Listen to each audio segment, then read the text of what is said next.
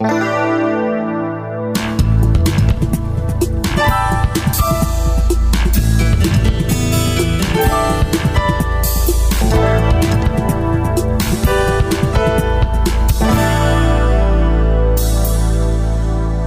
programa dominical Cuéntame un cuento. Hoy hospedamos a Ciaro Escribe. Muy buenos días a todos en este domingo. Quiero dar gracias al Rey 1360 y a la UNAM. Hoy nos acompaña Dalia Matsun. Dalia, platícanos un poco de dónde eres. Hola, Bao, ¿qué tal? ¿Cómo estás? Muy agradecida de que hayan tenido esta diferencia de invitarme y muy contenta. Yo nací en Oaxaca, eh, tuve el privilegio de haber nacido en Oaxaca, así que soy oaxaqueña, orgullosa oaxaqueña. Ah, ¿Qué hacías antes de llegar a Ciaro Escribe? Uy, muchas cosas. Bueno, pues yo estudié Derecho eh, y el último trabajo que tuve en México estuve haciendo Derecho Fiscal en un corporativo. Eh, y eso era lo que hacía, era abogada. ¿Cómo ha sido tu, tu experiencia en Ciaro Escribe? Bueno, en Ciaro Escribe mi experiencia ha sido, ha sido maravillosa. La verdad que me he encontrado con un grupo súper generoso, me encanta que es un grupo diverso, pero sobre todo me encanta que eh, en nuestro grupo somos... Eh, férreos defensores del español. Creo que el español no solo es una lengua preciosa, pero también obviamente se habla en muchos países. Y entonces me encanta que tengamos este espacio para las letras en español, porque pues es nuestra lengua de la que nos sentimos muy orgullosos y también la queremos celebrar todos los días leyendo y escribiendo en español. Así que súper contenta de haber encontrado a Cierro Escribe. ¿Qué mensaje le darías a la audiencia que nos escucha ahorita para que acudan a, a las clases y o talleres de Ciaro Escribe? Bueno, a la audiencia les diría eh, tres cosas. La primera es evidentemente invitarlos, decirles que eh, todos nuestros talleres hasta el día de hoy son gratuitos, eh, son talleres de mucha calidad, em, que se em, llevan a cabo con la voluntad de muchas personas, sobre todo la de nuestros profesores. Tenemos, la verdad es que excelentes profesores. Entonces, ese sería el primer punto, ¿no? Que tú puedes acceder a a, estos talleres, aprender de manera gratuita, lo cual me parece que es fantástico. La segunda razón es que son talleres verdaderamente de una gran calidad y son talleres eh, que realmente donde yo he aprendido muchísimo en estos talleres y, además me encanta porque pues hay una gran diversidad tanto en las personas que asisten a los talleres como en los temas. Entonces tenemos eh, poesía, tenemos tal vez ensayo, hemos tenido clases de pensamiento crítico, no, eh, este, eh, no sé, métrica en la poesía, el proceso creativo, en fin, entonces creo que son temas que si tú estás escribiendo, tienes el deseo de escribir, em, puedes encontrar en Seattle Escribe ese apoyo, pero además con grandes herramientas, eh, con una gran metodología, con una gran calidad.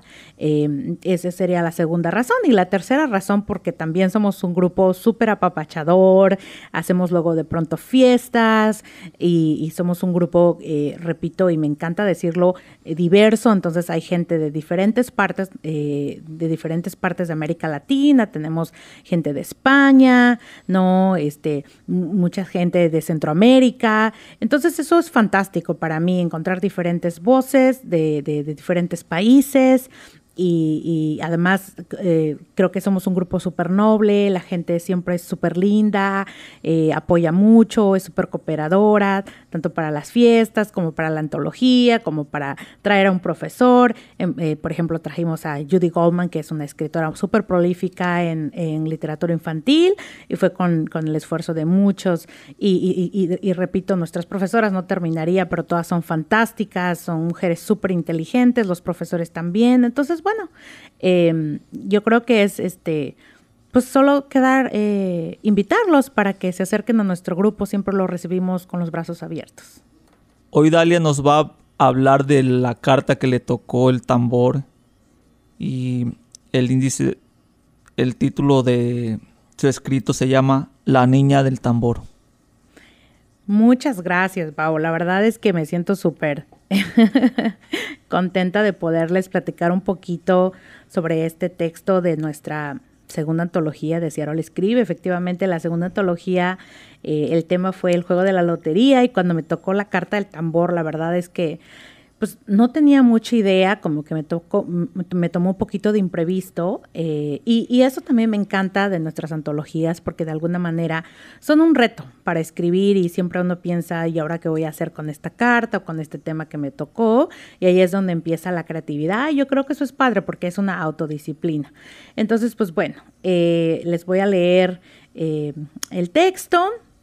Ojalá lo disfruten. Es un textito que em, me recuerda a mi infancia, em, recuerda, mm, me acuerdo mucho de las historias que mi madre nos contaba acerca de su propia infancia en San Pablo Villa de Mitla, que es eh, de hecho un pueblo mágico, ahora tiene esa categoría y es efectivamente un pueblo fantástico. Este, como ustedes saben, Mictlán es la tierra de los muertos y ahí están las tumbas de los reyes, no solamente zapotecas, pero también mixtecos. Y entonces, pues bueno, la verdad es que es un eh, digamos, un punto obligado para conocer la cultura oaxaqueña y también eh, es un pueblo muy turístico, pero sobre todo de gente zapoteca, muy trabajadora, muy linda. Entonces, pues, y también un poquito, eh, recuerdo obviamente mi, mi, propia infancia en San Jerónimo Tlacochaguaya, que es también un pueblo de los valles centrales de Oaxaca, muy cerquita de la ciudad. Entonces, creo que siempre es importante como traer estas historias, ponerlas en papel y ojalá les guste. La niña del tambor. Cuando era niña tenía dos obsesiones. Leer los libros azules que un día nos trajo mi papá y escuchar las historias sobre Mitla de mi mamá.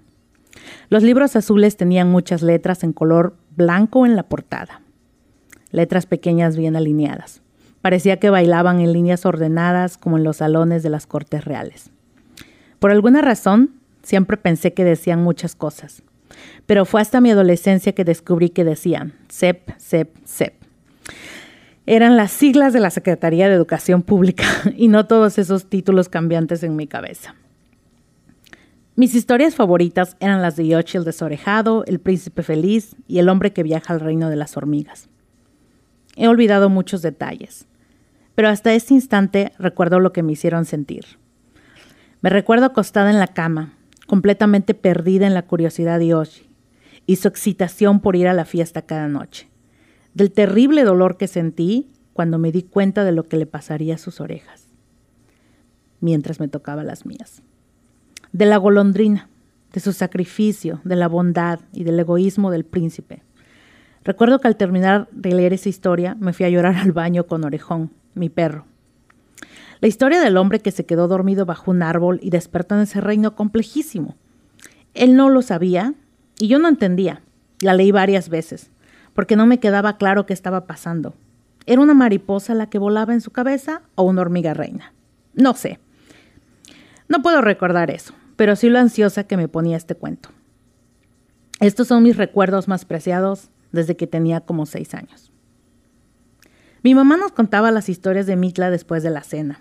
Nuestro festín bien podía consistir en una caja de mango que las tehuanas le habían cambiado por ajo, o bien un atole de cereales con pan semita de Nochixtlán. Otra hora el lugar más fértil para sembrar trigo, hoy muy erosionada la tierra, pero no las manos diligentes de los tejedores de sombreros. Si no hay trigo, hay palma. Otras noches mi postre favorito, pan con mantequilla de Etla, un valle que sigue siendo muy verde, lleno de vacas al pie de la Sierra Norte. Por algo es la cuna del quesillo. Las historias nos las contaba una y otra vez, con detalles tan nítidos que veía las escenas pasar frente a mis ojos. No tuve televisión hasta los 13 años. Por eso la hora de los relatos era muy importante. Mi papá nunca quiso comprar una. Decía que era un aparato del Estado para hacernos perder nuestra conciencia de clase. La tele nunca nos hizo falta, mm, excepto cuando iba a la primaria, y recordaba lo importante de ese aparato para encajar en mi clase sin conciencia ni nada, pero mi clase. Lo odiaba por eso. Nunca pude jugar con las otras niñas, porque solo querían jugar a las muchachitas, la telenovela de moda, y yo ni me sabía sus nombres. Ellas me odiaban a mí, yo iba a mi casa llorando y me refugiaba en mis libros. Hasta le leí en voz alta a Orejón. La historia que más recuerdo era una en la que mi mamá fue a la plaza, así literal, a ver la película del enmascarado de plata que proyectaban en una manta blanca. Después de ver la película, ella y sus amiguitos jugaban a las agarradas, a los encantados y a lo que se les ocurría. El encuentro terminaba por el cansancio o los gritos de una mamá preocupada por los niños que no aparecían a altas horas de la noche. Mi madre vivía lejos del centro, pero cerca de las ruinas, como ella siempre recalcaba. Es decir, vivía lejos de la plaza central de la comunidad, donde estaba el municipio con sus cuatro leones y su kiosco con barandal verde, y cerca de la zona arqueológica Mictlán, lugar de los muertos. Una noche, cuando pasaba por las ruinas, escuchó murmullos, Parecía que mucha gente hablaba. Ella todavía llevaba la algarabía del juego y con ese impulso escaló los montículos de tierra y piedra de río. Al llegar a la cima se impresionó mucho al ver a mucha gente vestida de forma que ella nunca había visto. Se concentró en los hombres que brillaban bajo la luz de la luna. Lo que más llamó su atención fue que vestían una especie de falda corta cubierta de círculos de metal como si fueran monedas. Los círculos también estaban en sus brazos y pechos. Ella quiso bajar, pero en el momento en que se disponía a hacerlo, vio un hombre caminar hacia enfrente de la multitud y empezó a tocar una flauta con una música aguda. Ella seguía sin reaccionar hasta que escuchó que él empezó a tocar también un tambor. Pom, pom, plas, pom, pom, plas. En ese momento, un frío seco envolvió su cuerpo y salió corriendo como alma que lleva un recuerdo poderoso. No pudo ni tocar la puerta de la casa y se saltó por una entrada alternativa, una puerta con carrizos por donde pasaban los burros y las mulas que en otro tiempo llevaron café a la región Mije. Mi mamá sentenció, estén siempre alertas al tambor que les va avisando del peligro, pom pom plas, y silbaba con aquella flauta, y otra vez pom pom plas, y otro silbido, tum tum pom pom, tum tum pom pom. Esa noche soñé todo aquello, en especial con los sonidos que me inventé del tambor. Me sentí en esa ciudad perdida, en ese mundo de las hormigas extraordinarias. Me sentía Yoshi, pero yendo a ver a esos reyes zapotecas. Sentía que la golondrina le robaba sus monedas de plata. Así galopaban mis pensamientos. Y mi conclusión fue que los latidos de nuestro corazón eran nuestro tambor interno. Fue mi manera de internalizar todo aquello. Cuando algo me asustaba mucho en la vida, me acordaba de la historia de mi madre. Inevitablemente escuchaba ese tambor, pom pom plas, pom pom plas. Así despertaba de mi letargo de miedo para volver con un espíritu valiente. He tenido muchos sustos en la vida y, por lo tanto, he usado ese tambor en muchos momentos. En la preparatoria, a los 16, tenía un trabajo espectacular. Trabajaba para María Isabel Grañán Porrúa. Ella abrió una librería pero también una tienda de artesanías. En un inicio yo iba a vender libros, pero como siempre iba vestida con huipiles, me pasaron a la tienda de artesanías. Ahí aprendí de la grana cochinilla, del añil, del caracol púrpura panza. Aprendí de los rebozos de Santa María del Río, de los de seda cruda de cajonos, hechos con hilos, hilos sacados con malacate. Aprendí de las cruces de Yalala, de los huipiles de Huazolotitlán, de las servilletas de Pinotepa de Don Luis, todo esto mientras escuchaba a Buenavista Social Club, Carmina Burana, Javier Solís o cantos gregorianos. A veces a Susana Harp y otras a Lila Downs. También tenía litografía del maestro Toledo y joyería que algún diseñador talentoso ya había exhibido en el Museo de Arte Contemporáneo. Algunas tardes me robaba un libro o una revista por media hora, lo quitaba de su lugar para despolvarlo, lo leía y lo regresaba. Devoraba las revistas Artes de México, y las novelas más vendidas. Era un trabajo difícil de dejar. Necesitaba el dinero. También estar en las canchas de básquetbol entrenando, hacer tareas, salir con mi novio por las tardes, en vez de salir corriendo a la librería. Necesitaba tener 16. Pero no me importó. En parte porque esa edad nada importa mucho. Estaba apurada viviendo en mi mundo, pero viva sí estaba, viva y rozagante. Mis preocupaciones se reducían a tomar el autobús a las 9 de la noche. Bueno, esa era mi única preocupación. Lo demás era pura felicidad. El autobús salía de la central de Bastos a las 9. Era el último autobús hacia mi pueblo, un pueblo zapoteca en los valles centrales. En ese tiempo, a una hora de la ciudad capital. Hoy a 20 minutos. Como todo se ha comprimido bastante. Quiero escribir compreso, pero sé que no es la conjugación y ya. Entonces, la tienda está en el andador turístico. porque sigue estando. Cerraba mi changarro a las nueve en punto, supuestamente. Tenía un jefe, no solo muy pedante, pero también muy cruel. O sea, un poco aletargado por las amarguras de algunas vidas contempladas sin ensueño. Todos los empleados lloramos alguna vez a mano de sus palabras, que eran jugo de limón en heridas profundas. Por lo tanto, no había manera de que me dejara salir si había una persona merodeando. Había que esperar. Cerraba y corría como alma que lleva el diablo. Atravesaba el barrio de Jalatlaco. Llegaba del otro lado del periférico. A veces veía el autobús pasar frente a mis ojos. No. Oh my lo que seguía era correr por calles oscuras. Mi sudor pasaba de caliente a frío, a frío quemante. No quiero. Entonces, el tambor. Pom, pom, plas. Respiraba y seguía corriendo hasta alcanzarlo. Claro que hubo muchas veces en que no alcancé el autobús.